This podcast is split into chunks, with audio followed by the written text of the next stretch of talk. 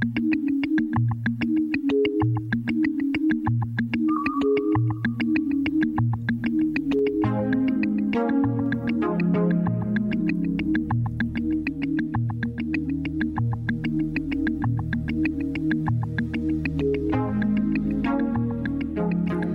is Talking Back. I'm your host, Dr. Paula Sperry. For the next half hour, I invite you to join me as we explore health issues in the news and learn from those involved in keeping our community healthy. Our goal is not to diagnose or to suggest treatment, but to celebrate your body's innate potential to heal itself. Today, I am with Dawn Walsh, who's the co founder and executive director of the Lily House, a community home for living and dying here on Cape Cod in Wellfleet. Thank you for joining me today. You know, I mean, this is kind of a taboo topic for a lot of people. People don't like to talk about death.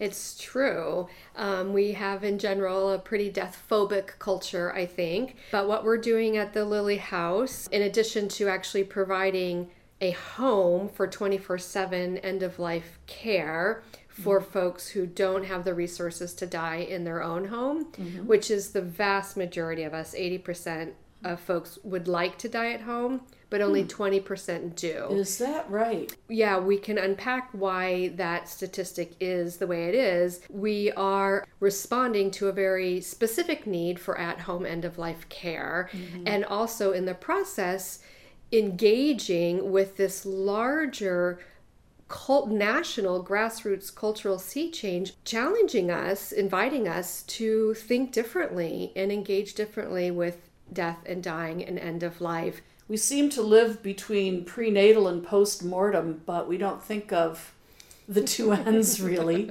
right it gets all woo woo for some people and uh, you know generally we don't really right talk about. And that's yeah, that's um, the work of the Lily House. Again, in addition to providing an actual community home, is to to engage in community education and conversation events to help us all become more comfortable talking about death and dying. How I came to this work was through starting out as a hospice volunteer here on the Outer Cape mm-hmm. and seeing right away how most people that I was working with were dying in hospitals, nursing homes, long term care facilities, not at home. And I would have the rare person who had the support to die at home. And it was shocking the difference in experience and oh, life really? experience. For the person. As a culture, we have just really evolved, in my opinion, to conditions that don't support at home death. I mean, birth is labor, it's work. It's true. Right? right? And so is death.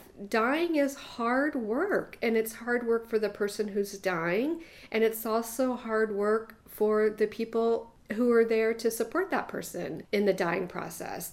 It's 24 7. It's spiritual, it's emotional, it's hmm. physical.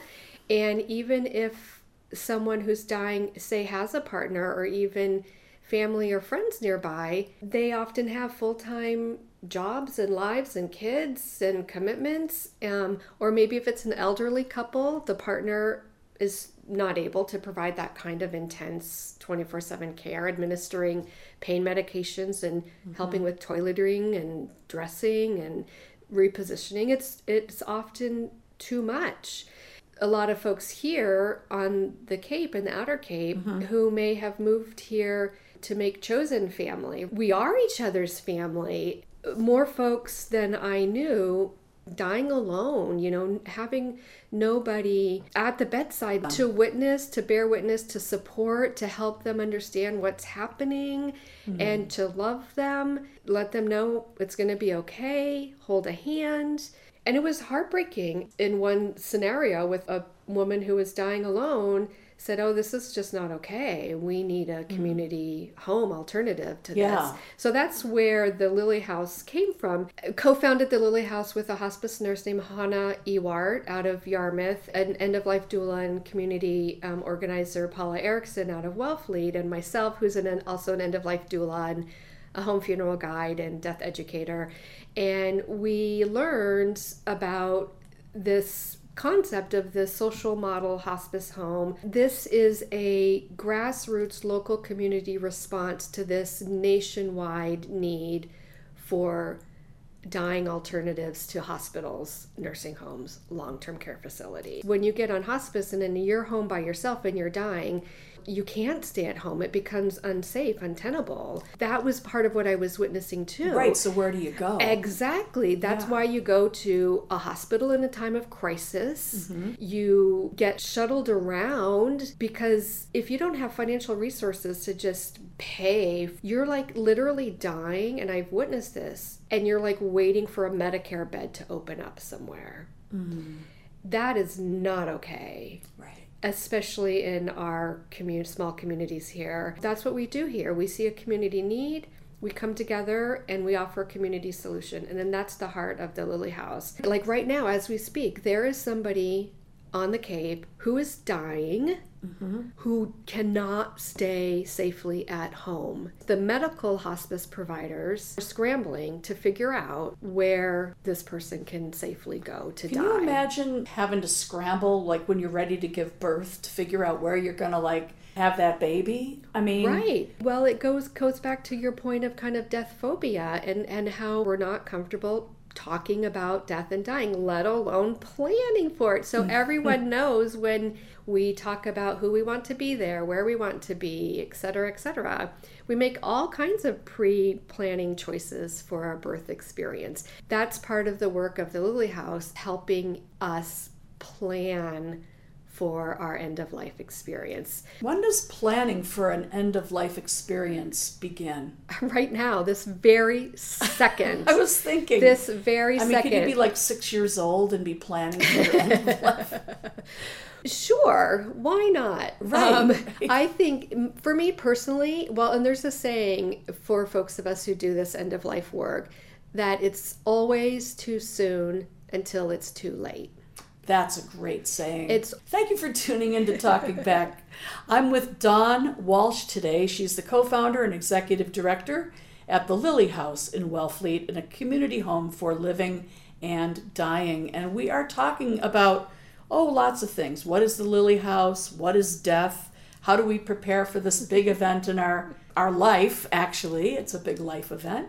What about the people around us who kind of don't want us to leave, try to convince us that no, no, no, don't die. We're going to try to help you stay here and keep you alive. Life support and those types of issues. That's a great question. For me, I like to put forward the concept and the practice of impermanence. Nothing lasts forever. I like to pose the question what if we were to develop a practice, a contemplation, a lived experience of impermanence? and really started contemplating the fact that we are all going to die ourselves, our loved ones, our neighbors, our pets. Our pets. Not to say that when an end of life experience is happening, it's not full of all kinds of emotions, including sadness, right? And longing and kind of holding on and love and worry and anxiety. All of those things can still be there. I think at the same time, though, if we can really start today, this very second, bring in this concept that we are all going to die, to start to develop a relationship with our mortality. That's so important. That, yeah, that when we get there, whether it's our own death or the death of a loved one, there's a way perhaps that we can bring more of a looseness to that experience versus, like you said, a kind of a holding, a grasping, a clinging. There's a lot of death deniers out there. Mm-hmm. You know, acceptance is really important because, uh, you know, people are, who are dying, Dawn, are they really losing the battle?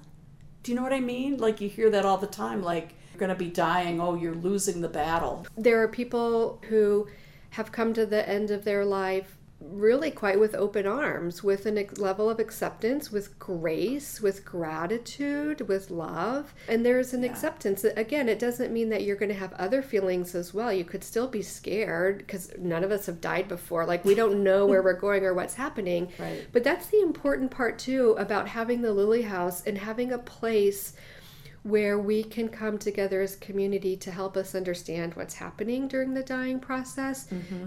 Again, to bear witness, to be present, to hold a hand, to shower one with love, and to help alleviate any worries and fears and anxieties that might be there.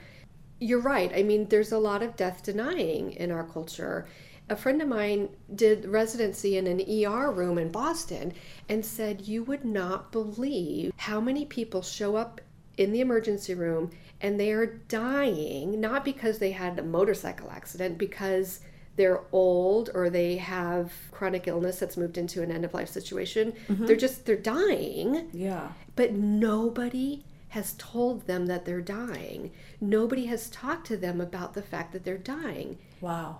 And that was shocking to me.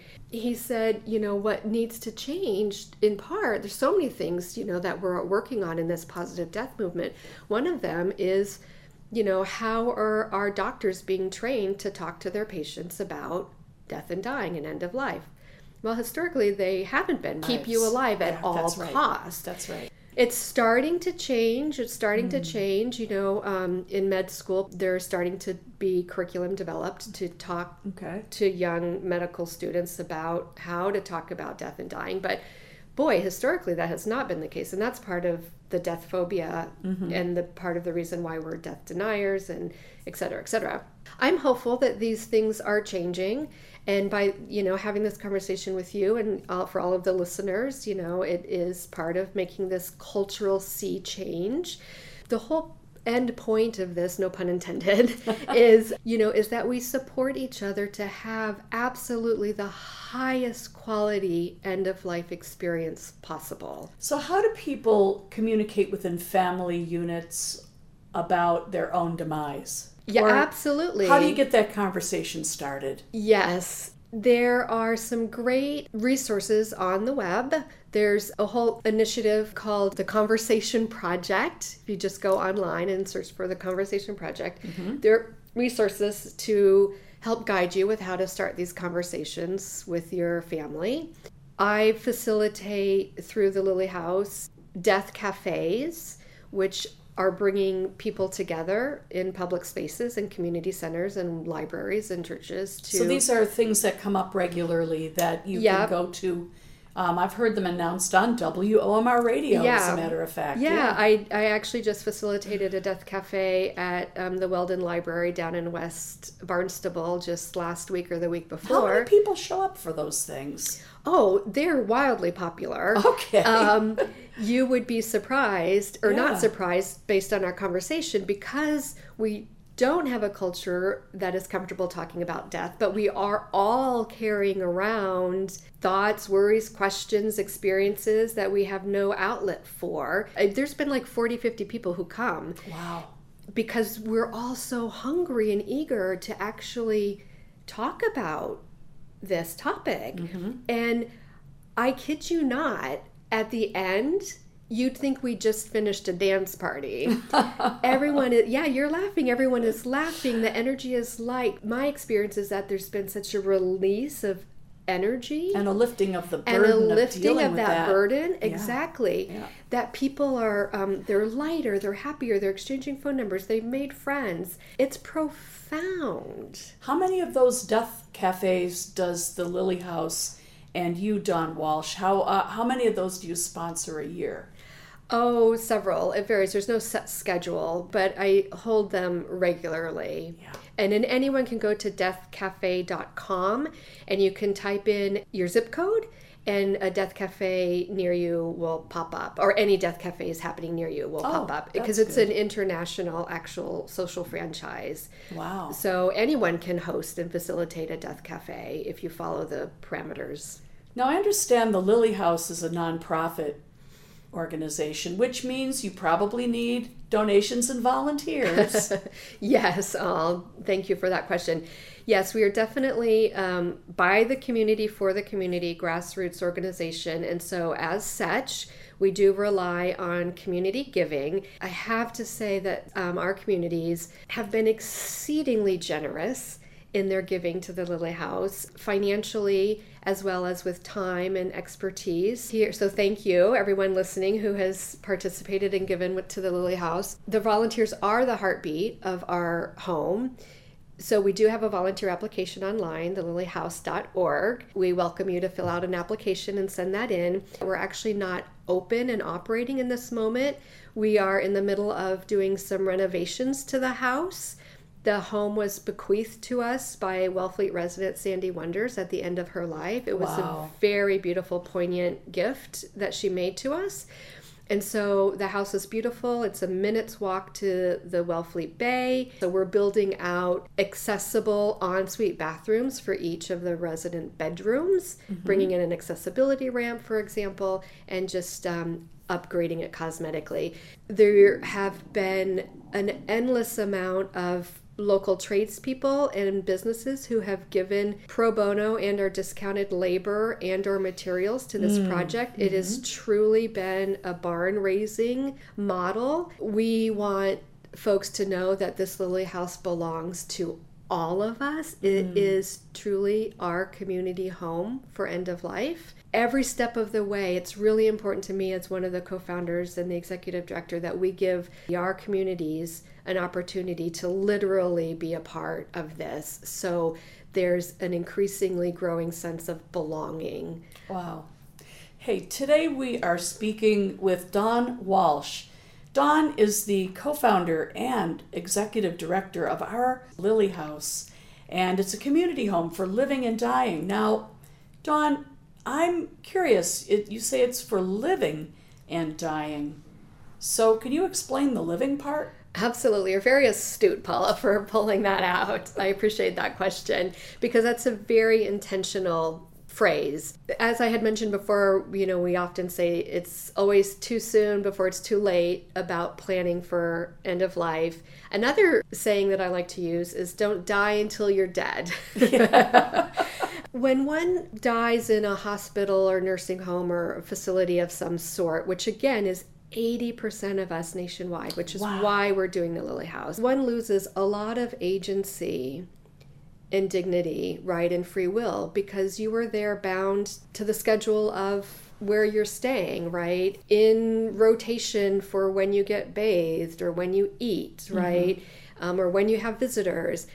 So at the Lily House, the emphasis is equally on living and dying. So the folks who come to the Lily House at the end of their lives will be supported to live absolutely as fully as possible until the time of death with as much dignity and agency and free will with grace, you know, and compassion and love until the time of death. So that means if so residents will come to us sometimes already bedbound and might die the next day. Mm-hmm. Some residents might come to us still with, say, three months to live because that's the marker for eligibility at the Lily House is a three month or three less months, okay. diagnosis. Once you have that, right? So, but, but what doctor's going to give you that if their job is to keep you alive well, and they don't like to discuss?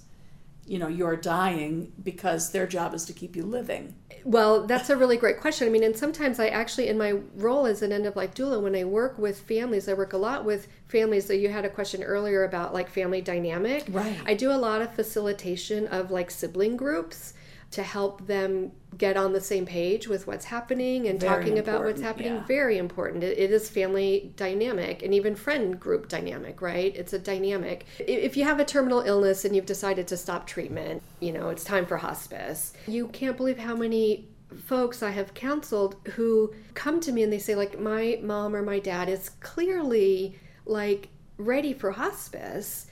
And the doctors aren't talking to us about it. They're not giving us that wow, option. Yeah. And I say, I'm sorry, but in this case, it's going to be up to you to say to your doctor, I want to talk about hospice now. We are ready to get my mom or my dad medical hospice care. So the loved ones really are the initiators of that conversation. I mean, not always, but they shouldn't ever really have to be. Again, because there's so much death phobia and doctors aren't always trained to talk about that or to bring that up. Sometimes families having to bring it up themselves. Regardless of how you kind of get there, you know, once a, a doctor gives you a medical diagnosis of six months or less to live, that is when one becomes eligible for Medicare funded medical hospice benefits. Right, and the reason um, at the Lily House we our eligibility is three months or less is because at six months or less, it's not uncommon sometimes for folks to actually live much longer than that. You get on hospice, you kind of get your pain managed, you get stabilized, and then you kind of rally, and sometimes you kind of go on and off hospice. But at the three month or less prognosis, that At is that- really three months or less. So, right. you know, we want to minimize being in a position where we need to discharge somebody because, oh, actually, you're not actively dying anymore. Guess what? You're Right, right. But going back to the Yeah. point about living, one comes to the Lily House at a th- kind of three month marker, Mm-hmm. and you're actually still able to get up and walk around and get yourself to the bathroom and to the kitchen. We will support you if that's the case. To you know, you could go make a cup of tea. At, you know, two o'clock in the morning if you want, or we'll make it for you, right? Right. Or we will cook you your favorite foods absolutely whenever you want them, right? Your friends and family can come 24 7 and be with you. They can go in the kitchen and cook themselves 24 7, whatever they want, whenever they want. So, again, this is a home um, where the dying residents, again, will be supported to live as fully as they're able until the time of death. We equally support any friends or family they have with them. There must be some staff or some other people there at the same time. Yes, of course. So Yeah. we'll be um, staffed 24 7. And we're looking, by the way, to open our doors by the end of this spring. And so folks can donate at thelilyhouse.org. Once we're open, yes, we'll have 24 7 staff. Our staff will work very closely with the medical hospice providers. So, Right. so at the Lily House, we provide the actual home and the 24 7 care, compassionate, personalized bedside companionship and care. The medical hospice providers provide just that the medical care. So when a resident moves into the Lily House, they will bring with them their medical hospice team who will manage and oversee that medical care. Okay. But they're not 24 7, right? They come once a day or a few times a in. week, check Yeah. in, how's Yeah. the pain, readjust your pain meds, and then they leave. We fill in all of those other 23 hours of the day. It really is our volunteers, again, that are the heart of the Lily House. They will be trained, right, in end of life care. Um, and those volunteers will be the ones actually at the bedside, you know, at any time, day or night, listening to stories, reading, singing, holding a hand, readjusting a pillow, giving that's sips of water, all of the beautiful um, human connections that we want at the end of our life. We have the good fortune to have a natural dying process versus a traumatic accident or something. That is sacred It really is. to be able to show up for each other to bear witness to that is what the lily house is all about So, say you're with someone who's dying and it's you there, you're the end of life doula, and the person goes into the death process, has their last breath, and you could just tell that they were there a moment ago, but they're not there now. Mm-hmm. What do you feel? oh my gosh me personally when i have been at the bedside it's always hard to put words around it, it it's sacred it's spiritual whatever kind of that means to the listener whatever that means to me i don't know but it is it is the great mystery right? There's not a lot of mystery to birth. We kind of understand how it works, and then voila, here's a person in the world. Um, but we don't know exactly. I don't know. I'll just say me. I don't know what happens after one dies. There's the great mystery. But what I do know, what I do experience, is this separation of spirit or soul or consciousness from the physical form. And that never ceases to amaze me, to move me, because when that is not in the body, again, however you understand it, a soul, a spirit, a consciousness, when that is not there, the body, this physical form that is animating you and me right now as we sit in these chairs, is gone. And it is truly just a physical vessel Wow. that has held that consciousness. Mm-hmm. And that is endlessly fascinating to me. Like, what was that? where did it go? Where and yeah, and where did it go? But even equally as curious as where it went is like, what is it? Because we are all so uniquely different. You know, we've got big personalities that animate us. And like, what is that? And where does it go? You, they, but it's gone. Can a lot of people talk about this? You can still sometimes feel a sense of spirit, you know, in the room, in the space for quite some time afterwards. Um, but it's not in the body anymore. Some religions say 45 days. Right. Some religions say, you know, three days, 45 days, 72 hours. You know, everyone has different thoughts about mm-hmm. it. Um, and so that's one of the reasons why I am so personally passionate about home funerals. So, of all of the end of life work that I do, um, I really love doing home funeral work with folks. Just sharing with folks that you have the human and legal right to stay with your loved one after death as long as you want. Mm. And that is also part of the dying process, that time after death, right? It's mm-hmm. a process. And there is no law that says you have to call anybody by any certain amount of time after death if it's a natural dying process, right? right. You know, if you're on hospice and everyone is anticipating this death is coming yeah. and the and your loved one dies, I always offer to people stay and sit and be present absolutely as long as you want, as long as you're comfortable because it is a profound time to honor your loved one who has just died. Talk to them, to touch them, to love them, to kiss them. You know, if you're having a home funeral, to to do wash wash their body, you know, even if it's ceremonial or ritual, dress them, brush their hair, uh, give them a kiss on the forehead, and just be with that experience. Just be with it. There's no rush, there's no hurry. Right. Well, it's been a beautiful conversation. I feel like I just attended a birth, but we've been talking about death the whole time. Dawn, thank you so much for uh, joining us on Talking Back and uh, telling us a little bit about the Lily House, where it's located in Wellfleet, right? Yes, we're at 40 Pocahontas Road in the Indian Neck neighborhood of Wellfleet. Again, folks are welcome to drive by and take a look. We're planning to be open by the end of spring, but we've got all kinds of construction work happening, um, volunteer work days. We're doing the barn raising approach to this. Mm-hmm. So if you'd like to volunteer with the Lily House, please go online and fill out a volunteer application. And if you're inspired to give financially, that's always welcome. And the most important thing to know uh, to you folks who are listening at is that the Lily House is a community home for all of us. And definitely look into the Death Cafe that Dawn and others will put on here to get your mind wrapped around when you're not going to be here anymore. So, Dawn, if people want to find out more by going onto your website, what is the address on the on the web? We are the Lily House with one L, and that's one L, and altogether the Lily House, mm-hmm. L I L Y, one L org. Perfect. Well, you, we've been talking to Dawn Walsh today, and I'd like to thank you for being a guest.